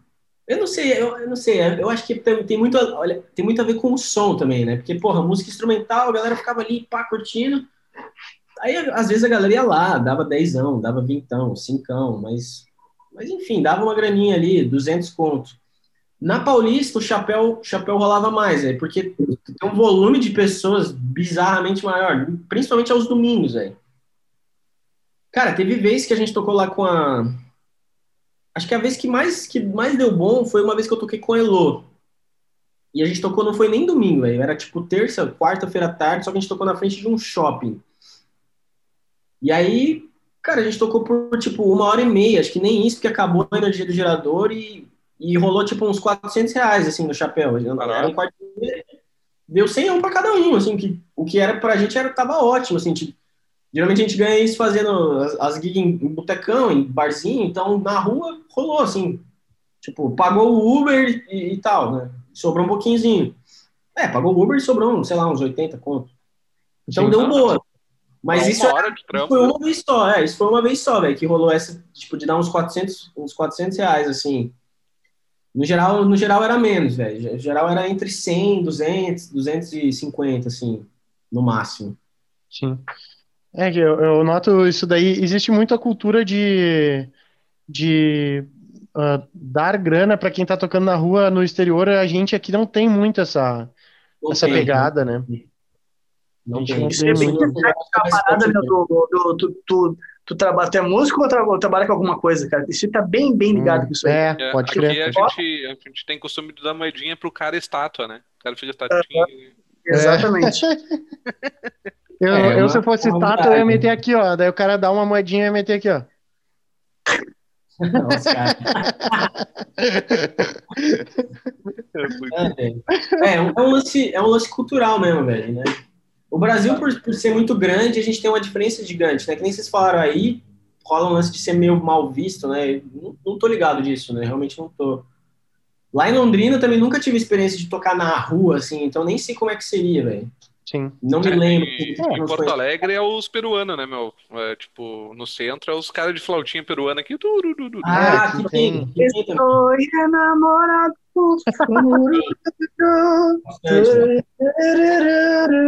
Muito tava acima. Titanic também. É, Titanic, ah, Titanic é, vixe, clássico. Clássico. E, e depois do show ele passa o CDzinho, né, pro pessoal comprar. Aham. Uhum. É, é, é o jeito, né, velho? Cada um se vira, é muito louco. É, tem os índiozinhos na Redenção também. Os índios cantando e tocando violão. Um violão com duas cordas. Bah. É, violãozinho com duas cordas. É só pra dar um barulho, tá ligado? Dar um ritmo, e daí os índios cantando e tal. Tipo, é, uma, é massa, é massa. Na Redenção ali tem bastante, tem bastante gente que toca, tem... A Redenção ali, cara, tem muita coisa, meu. Tem o cara do gato... Tem... A Redenção é, um, é o nosso Central Park aqui, tá ligado? É um parque gigante. É, o Ibirapuera, de repente, aí do, do é. São Paulo, assim, sabe? Ah, é um uh... parque. Eu achei que era... Ah, é o Parque da Redenção, tá? Achei isso, que era um bairro. Isso, isso aí. E daí ali, ali no... eles fecham ali uma rua que tem na lateral do parque, e daí ali tem, cara, tem peça de teatro, a F U, todo final de semana. Tinha um cara ali que ficava com guarda-sol, mano, que era o menor teatro do mundo. Que tu sentava ali, paga, comprava ali pra, pra ver, era um teatro que ele fazia dentro de uma caixinha de fósforo. E aí tu ficava Uau. aqui, ó, assistindo o teatrinho e ouvindo, ouvindo o som e pá. Era bem Uau. massa. Foda, que ideia foda. Uhum. É, era bem, bem massa, assim, bem massa mesmo. É. As paradas que é, rolavam. É, nosso, é, nossa, é, nosso, é que nem quando tu falou lá, a rua que fecha é... Paulista. É ali a mesma coisa. A Paulista é, é a nossa Paulista. É. Eu não conheço nada daí, cara. A, a minha namorada mora daí, mora aí, né? Agora ela tá aqui comigo, mas eu não conheço nada aí. Não, realmente, essa parte de som, de tocar, eu não conheço nada. Eu realmente não sei. Sim. E ela, e tu, falo, falo. e tu, e tu conheceu ela por conta da tua vida na internet ou não? Sim, velho. Olha isso. Não. Eu conheci ela porque ela viu um vídeo meu tocando, falando modos gregos, sei lá, velho. Não, ela, cara, essa, essa é muito boa também, tipo, ela viu meu, ela viu meu anúncio, e aí ela viu lá e tal, ela entrou no meu perfil, curtiu um monte de negócio, assim, começou a me seguir, aí ela veio no, no direct e só mandou assim, já te amei, foi isso que ela mandou, velho. É. Daí eu peguei o celular, olhei assim e falei, ô, oh, que isso, né, peraí, ó. Aí já fiquei todo todo, né, velho, e aí tamo aí, tamo aí, agora junto. Cara, eu, quero saber se ela, eu quero saber se ela já fez o curso, né. Não fez, não fez. Tá ramelando, tá ramelando. Ai, ai, foda. No story que ela tava, ela tava falando sobre a pentatônica ali, tá ligado? Respondendo as tuas perguntas pra uma galera. E ela, ah, pentatônica é, é menos, né? Nota do que exclamar, porque é penta, é cinco. Eu vi que ela tava meio que calculando pra poder. É, tá falando... Foi bem engraçado. Ela é figura, cara, é demais. Ô, Tico, é só te perguntar uma coisa. Eu tava lembrando dos meus tempos aqui de, de iniciante, tá ligado? E como é que eu reagi, como é que eu reagiria, coisa que não aconteceu, mas como é que eu reagiria se eu estivesse na rua e visse uma banda, um guitarrista tocando como tu toca, tá ligado? Eu com certeza ia chegar e perguntar assim, ô, cara, que nota foi aquela que tu fez ali, tá ligado? Que, que acorde é aquele? Tipo assim, imagina só, tu faz trocentas inversões possíveis e quando o cara é iniciante, o cara acha que acorde é aquela coisa certinha. Ah, existem... tantos acordes no mundo, tá ligado? O cara chega assim, nunca teve um iniciante que chegou pra ti assim, ô, cara, me ensina aquele, aquela nota, aquele acorde que tu fez, porque ele ainda chama de nota acorde, tá ligado? Aquela nota que tu fez ali, tá ligado? Tem, tipo Parece assim, meu, qual, que é tua, qual que é a tua nota preferida, assim? Assim? É, bem isso aí. Não, não tem uma nota preferida. Daí o cara, não, minha nota, minha nota preferida é o Lá menor, mano, porque daí, prum, foi a cara, o cara faz assim. É que isso é o lance, é o lance do, da fantasia, né, velho? Porque quando você... Quando você tá... Às vezes, quando o cara faz esse tipo de pergunta, é o cara que já...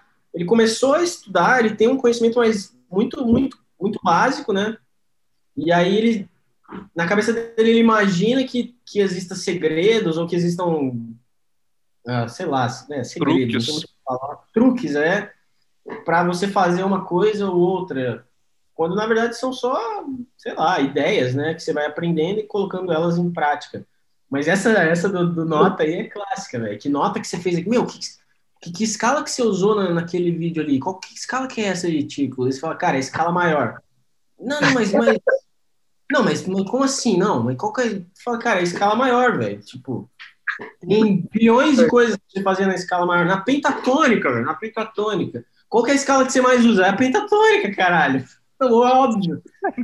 A gente, é foda que a gente dá risada porque é, é aquela coisa da, da maldição do conhecimento. Porque isso é a nossa vida, a gente vive é, isso. Mas, mas pra galera que tá começando, a gente tem que tentar se colocar lá atrás e, e falar, tá, é, realmente essa... Faz sentido existir essa dificuldade, porque é o lance da fantasia de, de você ficar, nossa, mas como assim? Que, que será que é isso, né? Como que escala será que é essa? Você fica assim. É, o Pablo fala muito isso, ó, meu. Às vezes eu tenho que ser o mais óbvio possível, porque o cara acha. Eu posso ter falado já quinze vezes em quinze vídeos diferentes sobre um assunto. Eu tenho que falar a décima sexta, porque não é não tão rápido. É, é cara, nesse cara tem, tem que dizer o Não tem? Tem, tem, tem semana... alguma coisa que a gente sempre vai falar, velho. Sempre vai falar, quase todo dia, assim, né? Eu lembrei de a semana, Tico, fez uma caixinha de perguntas e teve um cara que perguntou alguma coisa sobre equipamento, assim, sabe? E tipo assim, o que, que tu acha da, do equipamento tal? E eu vi, esses dias eu vi tu falando nos stories, tipo assim, meio indignado, assim, galera, não sei, tá ligado? Não tem, não tem todo o conhecimento é, do mundo. Cara, é... O cara, às vezes a pessoa pergunta, meu, o que, que você acha do violão Epiphone G X trinta e dois R quarenta e dois? Você fala, brother, não sei, velho. Eu só conheço todos os modelos de violão, tá ligado? É uma viagem. Mas isso é muito louco, porque na cabeça das pessoas, ela... É, tu é, tu manja viagem, né? É uma é, verdade. Viagem, ela acha que você... A possibilidade da pessoa mas... te colocasse num, né, véio, num bagulho assim... Ah, mas aí, tu, foi pro, tu foi pro conservatório e não estudou os catálogos, porra. É, ah, vai, tica. Pô, tu não sabe qual que é o Epiphone G X quarenta e dois, ah, não sei o que, velho. É uma viagem isso aí, velho. Mas tem que não teve uma pode. cadeira só sobre marca de violão, tá ligado? Não teve uma cadeira dessas, puta, que faculdade é essa, tá ligado? Que merda essa faculdade, lixo, nem, nem vou, nem, nem gosto mais. Esse conservatório não sabe qual é o melhor é. violão. Ó, meu, ah, agora... Essa faculdade... Essa, essa parada de qual o melhor instrumento, né? Qual o melhor violão, a melhor guitarra, ou pedal ou pedaleira, né? E qual escala você mais usa? Acho que esse, esse bagulho que mais rola, assim. Ou, ou meu, qual, qual guitarra você recomenda pra tocar na igreja? Daí você... Ah, recebi exatamente isso daí essa semana também. Eu fico, é, cara, não tem o que eu vi, meu. Qual guitarra você, você recomenda pra tocar na igreja? Cara, eu fico... Eu fico velho, aqui tem seis cordas. Tipo... Cara, aqui, tem, aqui tem seis cordas e faz som, velho. Começa é, por não, essa. Você fala, véio, não, tem, não tem base, assim, é, é cara, foda. Qual que tu gosta? Ah, extrato. Então eu tô com extrato, vai ser lindo pra caralho. Combina com todos os sons que tu precisa, reverb, delay, pouco drive, vai ficar lindo, vai emocionar. Né? Vai firme, tá ligado?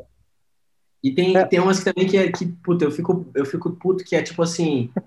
Meu, me recomenda uma guitarra que seja muito foda, mas barata. Tipo assim... essa, essa... Meu, como é que eu faço pra ter um, um som foda, um equipamento foda, mas que seja barato? Daí você fala, velho, tu quer o quê? Tu quer mágica. É, tipo, é um equipamento. Você quer um bagulho foda e você não quer investir. Você quer, tipo, você não vai conseguir, cara. Essa é de fuder é. também. Bate com borra o dentão. Entre ter uma guitarra foda e um conhecimento intermediário, ou muito conhecimento e uma guitarra... Errou! Errou! Falhou, levou. Foi... Não, uma outra ou também ter... que... Outro... Qual que tu escolheria? Ter um conhecimento médio e uma guitarra foda, ou ter um conhecimento foda e uma guitarra média? É, conhecimento foda e uma guitarra média, velho. Então, com certeza, né? Entendi. Conhecimento sempre vem antes, e, e é isso. Eu acho que o maior trabalho nosso, da gente que tá, tipo assim, nesse âmbito educacional, é, tipo, transparecer o máximo isso em evidência pra, o tempo todo para as pessoas, que, tipo, conhecimento é o bagulho que Que, você não, que ninguém vai tomar o bagulho de você. É, é clássico, clichêzaço falar isso, mas, mas é real, velho. Tipo, se tu der uma guitarra bosta, assim, ruim, pra, sei lá, pro John Mayer lá, ele vai tocar o pulho, velho. Porque ele sabe tocar guitarra pra caralho. Se tu der a guitarra pra outro cara lá, o cara vai saber o que fazer, porque ele tem o, o, o saber sobre, aquele, sobre aquela parada, velho. É isso. Não é, não é o instrumento, né, que vai fazer a parada. E aí, o nosso, acho que o nosso trampo é transparecer o máximo isso pra galera, pras pessoas. Tem, inclusive, um vídeo assim... que eu... Oi, Pablo. Não, fala... não, é que tem um vídeo, velho, de um show do Diomeiro, uns anos atrás, inclusive, que ele faz isso. Ele tá no show, na hora do sol, de uma música, acho que até de Gravity, no final de Gravity, sabe? Aí tem um cara na frente do palco, que o cara pega e, tipo assim, dá uma, mostra a guitarra pra ele, assim, sabe? E o que ele ah. simplesmente pega a guitarra do cara, bota por cima da dele, pluga e sai fazendo solo. Tipo assim, caralho, ele foi sensacional, tá ligado? Tipo, eu e ela não tá isso aí. Assim. Bah, é eu tu não procurar. Tá ligado? Tu não tá ligado, mas era playback. Foi tudo combinado, velho. Foi tudo combinado. Ele foi, ele foi pago, ele foi pago. É. Boa, eu, eu, até vou, vou até fazer um conteúdo mostrando essa cena, é bem legal. É bem massa. Não, eu... Não, e, aquela, e aquela assim, ó, a última, a última, aquela que é tipo assim, Pablo, é, é, melhor eu, é melhor eu ter uma guitarra foda e um ampli ruim ou ter um ampli foda e uma guitarra ah, ruim? Essa é de fuder também. Pior que a galera acredita que ter uma guitarra foda e um ampli ruim é melhor, às vezes, tá ligado? Sendo que, meu, não adianta, não tem milagre, né? Se tu ligar uma guitarra bosta no ampli bom, vai soar mais ou menos. Mas tu é, ligar um, é melhor, ligar um é. top no ampli cagado, vai ficar uma bosta. Tá ligado? Então, bosta, meu, é. o amp é muito bom. Meu, e isso não é nada. O pior é os caras que, tipo assim, ó, meu, cada um faz, tipo assim, frouxa no quarto, tá? Quem tá vendo esse, esse podcast aqui, cada um faz o que quer, tá ligado? Cada um faz o que quer com seu dinheiro e tá tudo certo. Não tem certo, não tem errado, tá tudo bem. Mas pra quem quer tirar o melhor som, que muita gente busca, muita gente procura, tá ligado? Me pergunta, melhor som. É inadmissível que o cara compre um amplificador de, de quatrocentos reais e invista num pedal de reverb de dois mil e quinhentos, cara. Não me entra. É, velho, não faz o menor sentido, velho. Não, não me entra faz. na cabeça. Tá ligado? Meu, é Meu, é que, tipo assim, é, é, não tem sentido, tá ligado? É uma coisa não, absurda. Isso aí, isso aí acontece, cara. Isso é, isso é real, essa parada, velho. O cara, às vezes a galera, tipo, meu, quero comprar um ampli bom de até trezentos reais. Como é que eu. É, Qual um ampli bom de até trezentos reais? Eles falam, ah, velho. Desculpa, tá mano. Não velho. sei qual que é. Não sei qual que é o teu lance, mas trezentos reais você não vai ter, né, velho? Assim, guarda e pega algo depois. O que a galera não pensa assim, ó, pensa no, no, se coloca no lado de quem tá fabricando um negócio. Cara, imagina que trezentos reais eu, eu seria o preço da venda, entendeu? O que que tu consegue fazer de, de qualidade com cem reais, tá ligado? De material, de mão de obra. Meu, é inviável, é impossível. Não tem nada. Tá é e a galera vai comprar, não... vai comprar o plug de tomadas, botando o volume e acabou sem pila. É isso aí, tá ligado? É isso? Como é que tu vai exigir que o cara tenha um alto-falante bom, uma caixa bem acabada, um amplificador que faz uma, toda uma tonalidade de timbre incrível que o cara quer por é. trezentos reais? Meu, não tá pensando, tá ligado? É, é a fantasia, né, velho? A magia da cabeça da, da, das cara pessoas. Tem que pro... O cara tem que começar a ver daí no AliExpress, logo. Pois é, é o jeito. É o jeito, né? Olha lá ainda. Ô, Tico, ah, eu tô. Eu ando me achando um pouco porque eu comecei a compreender essa parada desses lances das pedaleiras do Pablo ali, sabe? Me achando. Então, assim, ó. Então, pra mim, ó, pra mim, a pergunta que não quer calar e o pessoal do bairro quer saber. Lá vai, lá vem, lá vem, lá vem. Digital ou valvulado? Amores. Digital cara, ou valvulado? Não, não, não dá, velho. Essa não dá. Digital ou valvulado? Eu vou dar a melhor resposta do mundo de sempre. Depende. Ah, não, não, não, não, não. Não fica em cima do muro, ah, porra. Tá cima te do compromete, muro. te compromete, rapaz. Tá em cima do muro. Cara, eu sei lá, velho. Eu acho que hoje a minha... Pra hoje, ti, né? Pra eu... ti. Não significa... Não, hoje, tô... eu vou falar. Pra mim, hoje, tudo que eu uso... No passar do último ano, tá sendo digital, porque eu não pego os meus pedais há um ano a mais, praticamente um ano, desde que eu fiz meu, minha última gig, vamos dizer assim. E mais ou menos, praticamente tudo que eu toco aqui é só o, o amplizinho que eu tenho aqui, o, o Holland, com esse som de guitarra molhada, lixo, essa merda toda, sempre essa me, mesma bosta. Dificilmente eu, eu boto distorção, quando eu faço isso eu ligo no, nos, nos ampli do, do coisa aqui do computador. Mas eu acho que, velho, eu acho que o digital hoje, ele, ele tem um... Meu, você consegue ter um bagulho muito foda, né? Que, tipo, o Pablo, por exemplo, o Pablo tem um, uma unidade ali que, pô... Cara, a, sei lá, vamos pegar cinco anos atrás, a qualidade que essa parada tem hoje é um negócio que, talvez cinco, eu esteja falando pouco, mas vamos botar dez. Há dez anos atrás a gente já tinha efeitos digitais, mas, mas o... A, o tanto que isso evoluiu no, nos últimos anos, assim, é uma, é uma parada bizarra, assim, a qualidade que o som evoluiu, tá ligado? Pela tecnologia, isso é pura, puramente tecnologia. Então, eu acho que o digital traz uma praticidade, assim, absurda, velho, fodida, de tu botar um, uma pedaleira razoavelmente pequena no, no teu bag, né, que tu faz esse esquema, tá ligado? Tu bota no bag, não precisa levar amp, se tu vai pra um lugar que tem P A, se já tem lá, né, as paradas todas. Eu nunca fiz isso, cara, eu realmente nunca fiz isso, mas eu sei que isso facilita pra caralho a vida. Nas minhas, os shows que eu fazia, a gig que eu fazia aqui, eu levava o ampli, levava os pedais, levava a guita. E aí era ampli, os pedais em cima do ampli, um carrinho arrastando, levando, subindo o elevador, que é um trampo, enche o saco, cansa, velho. É o Fender, que é um amplificador grandinho, tem, tem quase uns vinte quilos, assim, a bagulho. E isso cansa, velho, assim, eu, eu fico pensando, cara, quando, sei lá, se o bagulho voltar, a gente voltar a fazer show, eu vou... Eu vou investir numa parada dessa e, mais do que investir no equipamento, eu tenho que investir no conhecimento de manusear o equipamento, que é o que eu não tenho, e eu sei que eu não tenho, tá ligado? Uhum. Tipo, de aprender, pegar, fuçar o bagulho pra caralho pra aprender a tirar som. Sim. A minha experiência... Porque, na Aí, real, tá. assim, até isso é interessante, tá ligado? Até isso mudou. Porque se tu não... Claro, é legal, mas se tu não quiser, velho, tu faz o quê? Tu faz que nem eu, tu compra um preset pronto. Ah, meu, o tipo, o brother meu, Lucas Moser, ele vende preset, tá ligado? Ah, eu quero um preset do John Mayer. O cara te manda os presets, tá ligado? E, cara, tá, tá, tá o time do cara ali muito parecido na tapedaleira. Então, tá tipo, lindo, velho, lindo. Eu, eu, eu, eu sei que o cara que vai fazer isso pro caralho. Eu curto fuçar e tal, mas hoje em dia não tem tempo de parar uma tarde pra timbrar na guitarra. Não tem como mais. Então, é uma praticidade monstra. O cara tem um timbre ali, e daí a partir daquilo ali tu começa a dar umas, uns molhos, tá ligado? Começa a botar um tempero ali, um tempero aqui, pá, não sei o quê. O Léo, o Léo fica rindo do molho, tá ligado? Porque eu falo molho. É então, molho, é né? molho aqui, ó. Vai virar sopa, bagulho. É exatamente isso aí, é exatamente isso aí, velho. Eu, eu tive uma experiência que foi o seguinte, velho. Eu tinha... Eu tive uma pedaleira que é aquela Boss M E vinte, tá ligado? Aquela, aquela azulzinha, unidade pequenininha. Eu comprei essa pedaleira, tipo assim, eu comecei a tocar guitarra, uns dois, dois anos depois eu comprei essa pedaleira e eu tive ela até, até dois mil e dezessete, eu gravei disco com essa merda, velho. E rolou, tudo certo, velho. Gravei o bagulho, tudo bem, eu fazia as gigs com ela, pá.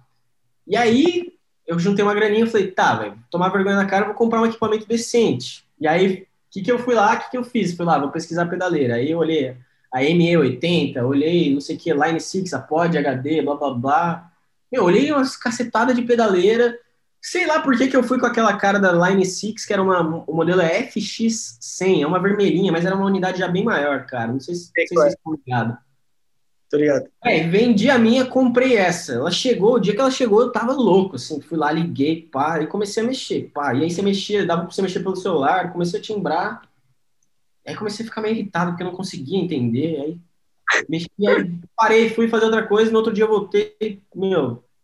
Aí, no outro dia eu voltei e eu comecei a estressar, assim, falei, cara, não tô conseguindo, não tá rolando, assim. Não... Isso aqui é... Eu, a parada exigia uma paciência, uma, uma coisa minuciosa que eu não estava disposto. E o que eu sinto que rolou foi que, tipo, eu fui de um equipamento que tinha um nível, mano, aqui pra um que tava, tipo, wow, quinze anos à frente, assim, eu, eu tava num negócio que tava muito defasado, muito. E aí, quando eu peguei aquele negócio que eu fui tentar mexer, eu, eu fiquei perdido, velho, e aí eu não consegui. Aí eu falei, cara, quer saber? Foda-se, vou vender essa merda. Vou fazer um bagulho que eu sempre quis fazer, que eu nunca fiz, vou ter uns pedaizinhos. Aí eu vendi essa merda, comprei dois pedais. Com a pedaleira eu comprei dois pedais, um, um delay e um distortion. E aí eu consegui... Mano, porque daí era simples, você ligava, desligava, era mais é, simples. Comecei a, a descobrir o mundo ali dos pedais e tal. E até hoje eu tenho quatro pedais, né, que era só isso. Um wah-wah, um distortion, um delay e um flanger. Sei lá por que eu fui botar um flanger, mas eu botei lá. É, e aí basicamente... é isso, cara, mas, mas é foda, né? É foda, isso é super foda. Basicamente é a história do professor de, de guitarra lá que não quer ir pro online, né? A, a, é. O digital, querendo ou não, é o... É o próximo passo, né? O que tá vindo aí pela frente, não adianta, ah, né? Tá aí, velho. É o que o Pablo falou. Aceita que dói menos, tá ligado? É, é isso aí. Dói menos. Show de bola. Cara, acho que era isso aí, então. Sim, estamos fechando já aqui. Vamos, vamos fechar, então. Kiko, obrigado pela tua participação. Pô, foi valeu demais, uma das rapaziada. Conversas mais engraçadas que a gente já teve aí, não porque tu é engraçado, mas é porque a conversa foi boa mesmo. Valeu, não, obrigado, obrigado. Uh, valeu pela participação, uh, foi sensacional. Vamos combinar uma próxima vez, com certeza, se tu quiser. Vamos sim, top sim, velho. Pode crer. É, brigadão pelo tempo aí, cara, foi sensacional mesmo. Encaixou, o Tico encaixou perfeito no assunto. Esse cara não consegue desvincular no Tico. Não, não mas dá, olha, foi... Dá pra vincular, tô ligado, eu imagino. Mas isso daí é marketing, meu, isso daí é marketing. Não, marketing. Fale mal, fale bem, fale de mim, né, meu? Tem, tem gente que precisa fazer dez mil vídeos aí pra, pra criar um, um vínculo aí com algum bordão, algum trocadilho, alguma coisa aí, o Tico de cara já... Já conecta, ah, já não, né? O Tico de cara já é, conecta. Já é a piada pronta, mas pra galera no geral é sempre, ah, ticomia, ticomia, não sei ah, o quê. Ticomia. Ah, tem essa também, né? É, é, que, é que a galera é preguiçosa, né, meu? A galera é preguiçosa. É, né? é exatamente, exatamente. É piada preguiçosa. Obrigadão pelo mas, tempo. Valeu, galera. Obrigado demais. Por Deixa as tuas redes sociais aí, meu. Ah, beleza, galera. Tá assistindo aí. Se você quer me achar, é só você escrever. No Instagram lá, bota lá, arroba Tico Fahur, é com H no meio, é F A H U R. É meio bota estranho, mas é isso mesmo. Vou dar aquele close aqui, ó. Vai lá, segue nós, tamo junto. E é isso aí. Tico, obrigado por ter aceito aí, cara. Muito massa, sabia que ia ser um papo legal. A gente tinha trocado um, um papo no Instagram ao vivo, ao vivo duas vezes, é, mas aqui eu sabia que a dinâmica ia ser outra e, e com é, certeza a galera curtiu. É muito Vamos fazer mais no Insta. O Insta agora tá com essa parada de fazer... Dá pra entrar quatro pessoas, eu acho. Vamos armar uns negócios lá. Vamos! Vamos embora.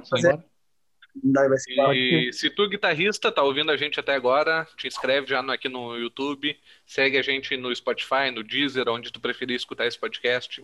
Toda segunda-feira o Pablo tem um, um artigo no blog. Às terças-feiras, live sobre como aumentar o feeling, desenvolver emoção na guitarra.